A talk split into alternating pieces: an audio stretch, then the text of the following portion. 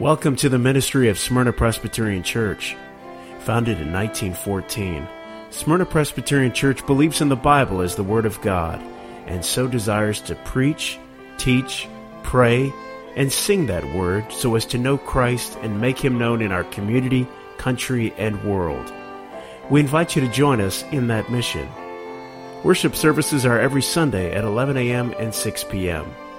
Here now is our pastor, the Reverend Joel Smith.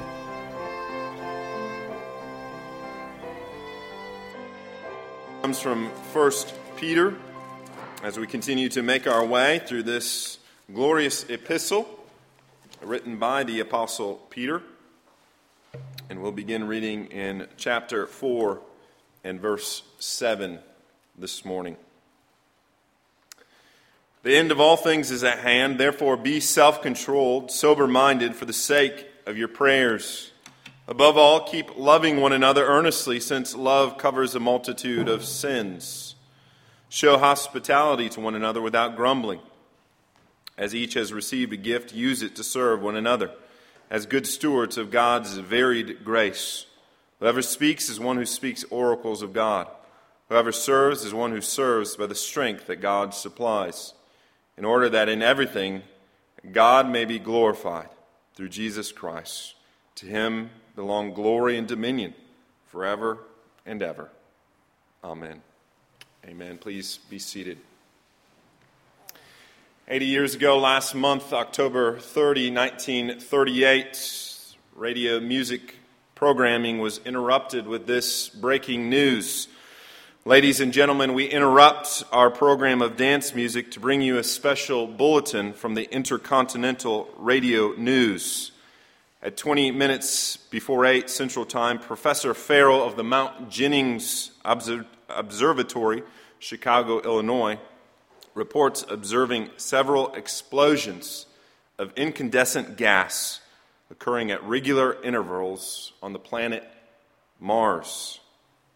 Over the next several hour or so, there were several more interruptions of breaking news and it became abundantly clear that the United States was under attack from Martians.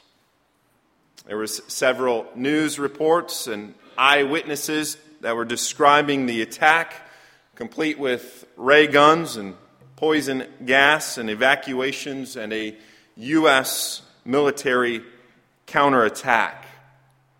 Well, as you know and can imagine, it wasn't a real attack, but it was rather Orson Welles' radio adaptation of the science fiction thriller War of the Worlds. But it was conveyed as if it was real. And perhaps this is the origination of fake news as we know it today.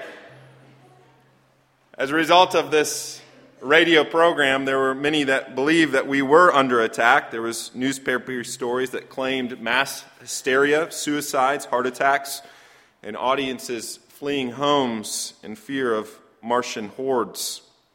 And there's a debate today about how much hysteria it actually caused. Most believed it to be what it was, and that was a Halloween drama. But it raises a good question, doesn't it? What would you do if you heard such a report? Perhaps not about Martians. I believe you would know that that's not true. But a report of the end of the world as we know it. Would you panic? Would you fear? Or would you be ready and prepared? Is there anything that you would do different? Now, these aren't just hypothetical questions. Our passage this morning says that the end of all is at hand. And we know from the scriptures that the earth will not continue on as we know it, that the world will come to an end. Now, we don't know when that end would come. We do not predict that end as some foolishly do, but we know nevertheless the end is truly coming. So, in the light of that, what do we do? Well, you might be surprised at Peter's answer this morning. It's the opposite of what supposedly many did when they heard that news report in 1938. Peter says that we should not panic or fear at all. Rather, we should continue on with what the Lord has called us to do to love God and to love one another. And so we'll look at that in two points this morning the end times outlook, and then second, the end times obligation. First, the end times outlook. I would say in the last half century or so, there's been a renewed interest and zeal, perhaps not in our circles, but in the broader church as a whole, of end times teaching. I believe this began in the 70s with the late great Planet Earth, if you remember that book, or perhaps if you don't remember that book in specifically, or if that was before your time, you no doubt remember the very popular Left Behind series, both books and movies. Whereas these books are interesting reads, I wouldn't point them uh, to you or for you to go to them to form your eschatology, your end times view. These are rather fictional books and should be seen as such. But in addition to this, we've seen several others that have come out with a whole host of crazy end times teaching. Nearly every cult, it seems like, has a strange end times view. From Joseph Smith and the Latter day Saints to Jim Jones and the People's Temple to David Koresh and the Branch Davidians and many more who we would recognize as false teachers, all with aberrant end times views. And we shouldn't be surprised by this because even Jesus said in Mark chapter 13, when the disciples came to him and asked, When will these things occur? Meaning, when are the end times going to take place?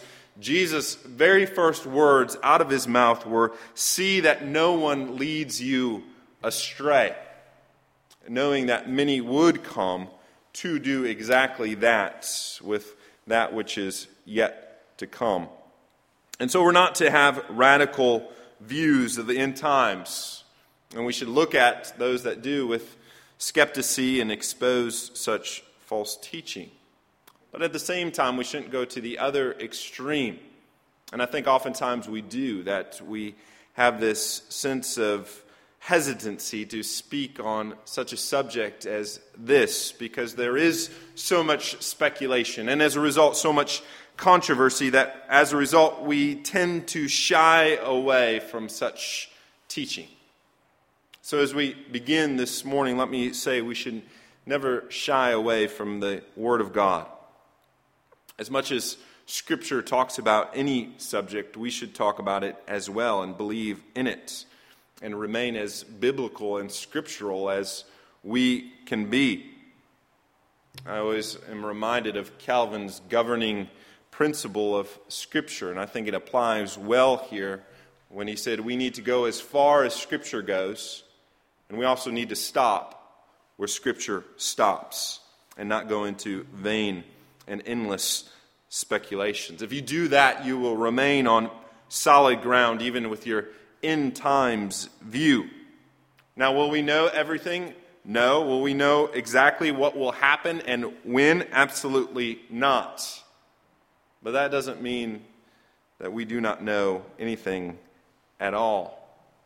And the main scriptural principle that we must keep abundantly clear is this, and this is exactly what Peter says as well as the rest of the apostles, and we read it there the very first words in verse 7 The end of all things is at hand. Now, you might read that and think, really? It's at hand? It's coming near? It's soon? Peter wrote that almost 2,000 years ago. Can you really say that it's at hand, Peter? That it's at coming near? That it is imminent? And in fact, many detractors of Scripture have pointed to scriptures like this and say, well, look, here we are, 2,000 years ago. Is he still coming? Where is he? We're still waiting. And they use scriptures like this to mock and scoff. And as a result, even many Christians and commentators have tried to soften a scripture such as this and say that, well, Peter means by the end, the end of the Jewish era that came with the destruction of the temple at 70 AD, or perhaps he's telling his readers that their end is near, that their physical death is coming soon. All these things might be true in general. I do not believe that is what Peter is saying here. I think when he says the end, he means the end, the end of time. And I think the context bears it out. If you remember last week, we saw that Peter is exhorting his readers as well as us that since we have a new identity in Christ, that will put us at conflict with the world. And as he says in, in verse 4, they don't understand that, especially when you used to do these things and now you don't do these things anymore. In fact, it says that they will mock and deride you. But notice what he says in verse 5 But they will give account to him who is ready to judge the living, and the dead.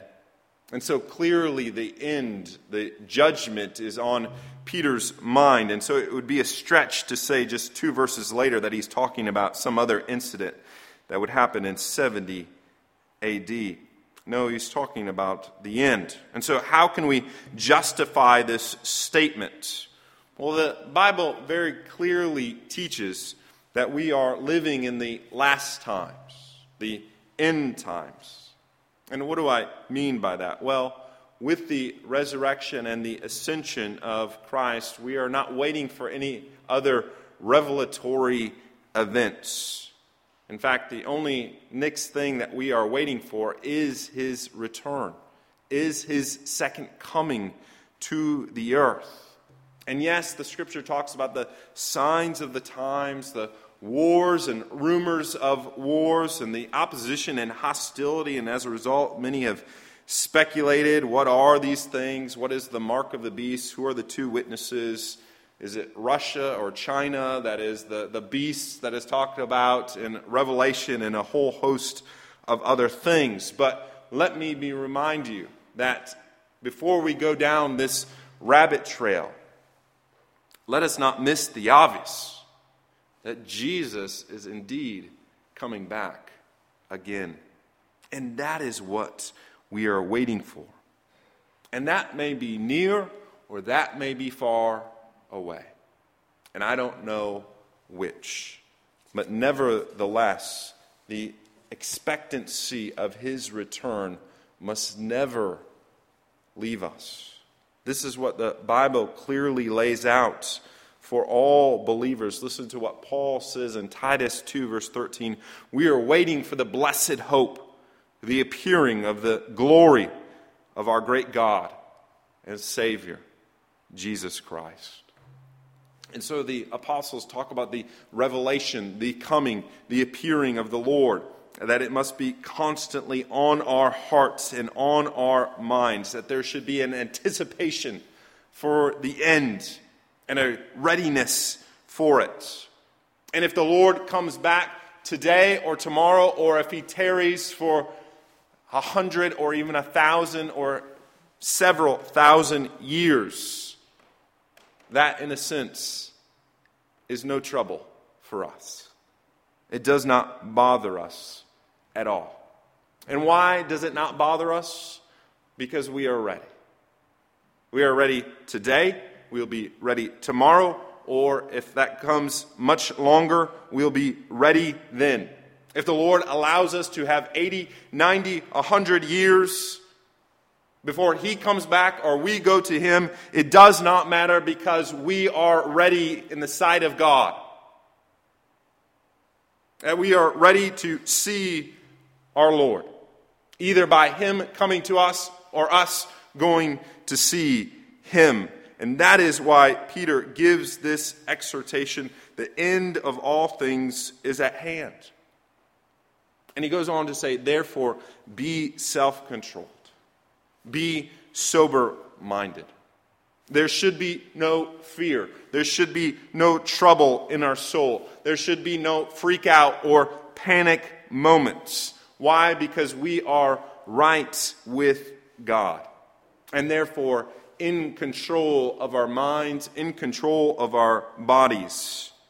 I notice this. He says that we are to be self controlled and sobered for the sake of our prayers. We appear before God every day, do we not? Spiritually speaking, in our prayers. Therefore, it's no trouble to appear before Him physically one day. What we do spiritually every day is what we will do one day physically.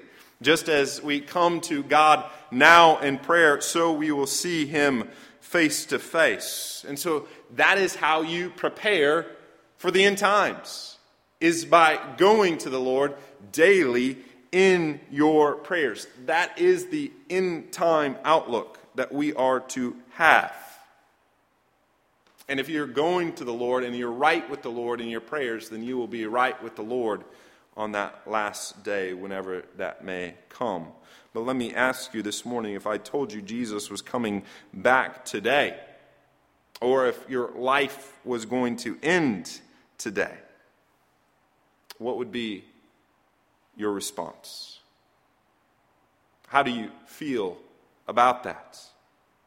Because I think the right response would be okay. That you would be all right with that. And if that is not all right with you, if you are uneasy with that thought, then I ask you this morning, why is that? Not to say that there aren't things that we would miss if our life was to end today or the end of the world was to come or that there isn't things that we would still like to accomplish. Of course, there are and is. But there ought to be no fear. We ought to always be ready. And so this morning, if there is fear, if there is that uneasiness, then I would send you to the Lord Jesus Christ, even in prayer now, that you would work that out, that you would be made right with God, that you would confess your sins and repent of your ways, or that you would make your life ready so that you would be prepared, so that you could think of that thought with no fear, with no anxiety, with no worry at all. Mentioned to you a few weeks ago that I was visiting with our good brother, former elder Don Wilkes, who was diagnosed with a brain tumor, and when he was diagnosed, the doctors told him that he would have 90 days to live. Well, that 90 days have come and gone, and Don is still with us, which demonstrates that the doctors don't always know. But as I was visiting with him, he very clearly said, I, I may die today, or the Lord may give me several more months. But his response was, whatever. The Lord could take me home now or if he wants to give me a little bit more, that's fine. And it wasn't an indifference, it was a calm. It was a peace that only a true child of God could have. And you might say, well, yeah, our brother Don, he's, he's had a good run. He's 70 or 80 years old. No, I would tell you that's the Christian attitude, whatever your age. And I hope that I can sit at your deathbed one day, or, or yours at, or, or you at mine, and that each and every one of us would, would have that same spirit, would have that attitude towards death. Yes, there rightly might be a fear of dying. I think all of us have that fear. But there should be no fear of death itself, because even death in Christ is a greater gateway to life itself. And so the end of all things truly is at hand. And that leads us second to the second point. What is the end times obligation that we have? If we're not to panic, if we're not to freak out, if we're not to fear, what should we be doing? Should we be putting together our bucket list? Should we try to be figuring out all those crazy things that we wanted to do that we haven't been able to do? Like the song, skydiving, Rocky Mountain climbing, 2.7, on a bull named Fu Manchu, right? You know the song. No, none of those things. That's not what Peter says here, is it? No, he goes on to say that the end is in sight. Don't do these crazy things. Rather, be self controlled, be sober minded for the sake of your prayers. He goes on to say in verse 8 above all, keep loving one another earnestly, since love covers a multitude of sin. Notice that, above all else. Your chief obligation is to love. And that is the chief obligation in the Christian life, is it not? Not to be self indulgent, not to spend your last days fulfilling self, but rather to serve others, to love God and love one another. If you have 80 years left in the tank, or only one day, our obligation never changes. And that obligation is to love. Jesus says that they will know you are my disciples by your love. And there's never an expiration on that commandment, is there? Because that is exactly what the Lord Jesus Christ demonstrated to us, was it not? In his final moments, in his final hours. We read this in John 13, verse 1. Now, before the feast of the Passover, when Jesus knew that his hour had come to depart out of this world to the Father, having loved his own who were in the world, he loved them to the end. Notice that. When he knew that his time was coming to the end, it says that he used those final moments to love them to the very end. And he demonstrated that by washing the feet of his disciples. And that was a small demonstration of the greater demonstration of his love that he would show in mere hours from them by giving of his life for all of his disciples for the sake of the elect. In fact, John says in his epistle, and this is love, or this is love. Not that we have loved God but that he loved us and sent his son to be a propitiation for our sins. John goes on to say, Beloved, if God so loved us, we also ought to love one another. And so, do you see that these verses are connected together? As he says, the end is at hand. Therefore, above all, keep loving. And we're not to run around yelling that the sky is falling or to make strange and weird predictions about the future or to map out colorful charts. That is not our end times view. No, our end times view is to love and love. And when we see the end coming, love even more, love even deeper and more deeply. And so, as a end times people, as an end times church, what are we called to? We're called to love. As a covenant community of believers, the command is for us to love. Love both within this wall as well as without, through the love that is given to us in the Lord Jesus Christ. Because as Peter says there, since love covers a multitude of sin, I know that we can have problems and difficulties with one another. We can hurt and injure and sin against each other. If someone has sinned against you, go to them and be reconciled. Love them. If you have sinned against them, go to them and love them. Love covers a multitude of sin. Why is it that we are to love? Because we are the chief recipients of love. When we understand that we are the chief of sinners and that yet God loved us and gave his Son for us, then how can we not love one another? What excuse can we give for not extending that love to all? And as again John says, we don't love in word or talk, but in deed and in truth. We're not to give lip service to our love, but rather we are to demonstrate our love. And Peter goes on here to give some practical examples of it. Verse 9 Show hospitality to one another without grumbling. Peter says, Don't just meet in the house of God together, don't just worship together, meet in homes, in house to house by inviting one another over. And that's exactly how you extend hospitality. You say, so and so, we'd love for you to come over Saturday, Sunday, Monday, Tuesday, Wednesday, Thursday, Friday, whenever it works for you, and then have them over.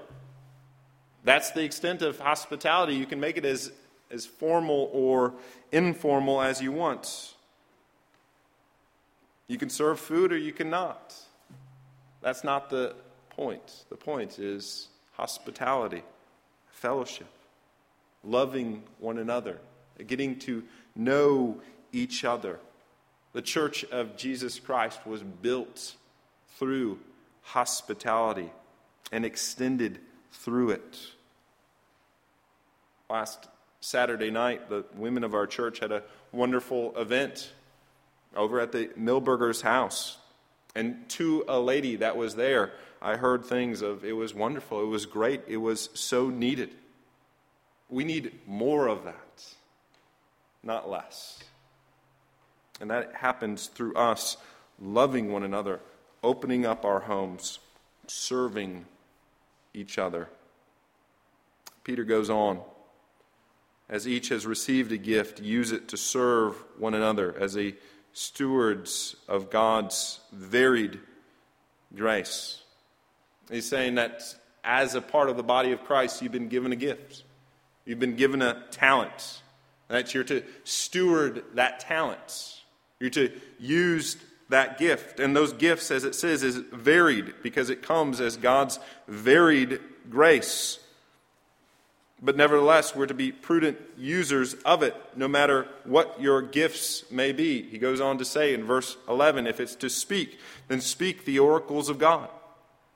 If it's to serve others, then serve with the strength that God supplies. Paul gives a fuller treatment of this in 1 Corinthians 12. It says that some gifts will be more visible than others. But he says no matter how visible it is, they're all important. They're all to be used. Everyone playing their part in the body of Christ as we've recently seen in our purpose statement, that we are to know Christ, we're to grow together as the body of Christ, and we're to show forth the love of Christ. And we say that collectively, that we're doing it together, not just individually, not just individually doing those things, but collectively as a part of the body of Christ. That's what God is doing through us. And that's what this passage is saying that you love one another by using your gifts as a part of this church. And those gifts will be as distinct as each and every one of you are. And so let me ask again this morning how are you using your gifts? How are you loving one another through your acts of service, through your spiritual gifts and giftedness? How are you serving from everything to the nursery to our community? How is it that you're encouraging? How is it that you're teaching and helping and opening up your home? And the list can go on and on. But the point is this use your gifts. That's how we prepare for the end times. That's how you have end times preparation. You want to be an end times prepper? Don't collect a bunch of food and a bunch of water and, and build a bunker. No, Peter is saying, open up your home and, and serve, use and be used for the gospel. That's how we love one another and prepare for the end. And why is it that we love the church? Why is it that we serve the church? How is it and why is it that we want others to come and be a part of this church? It's because it's these people that you're sitting around that you're going to be spending eternity with. And so, how do we prepare for eternity? Well, we prepare by loving and serving them here and now. And I know that's not a radical end times view. That's not going to sell books, is it? It's not going to be a best seller, but it's the truth.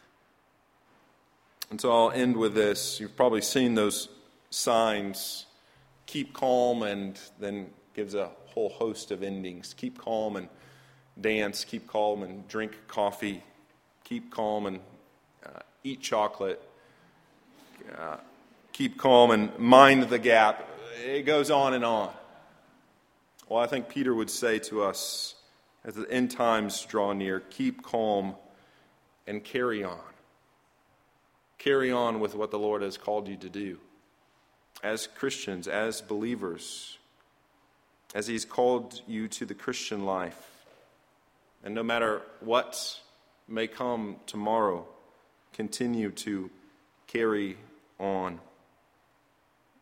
In Acts chapter 1, as Jesus ascended into heaven and as the disciples stood there gazing up, two angels came and said, This, men of Galilee, why do you stand looking into heaven? This Jesus who is taken up from you into heaven will come in the same way as you saw him go into heaven. So the angels were basically saying, You don't have to worry. He's going to come back. But don't just continue to stand there. Get on with it.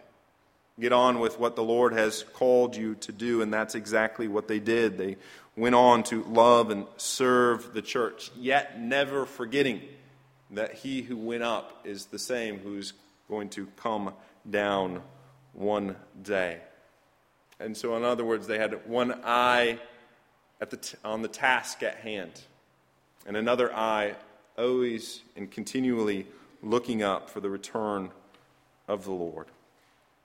I would say that we're called to do the same, to have that same spirit, to have that same attitude.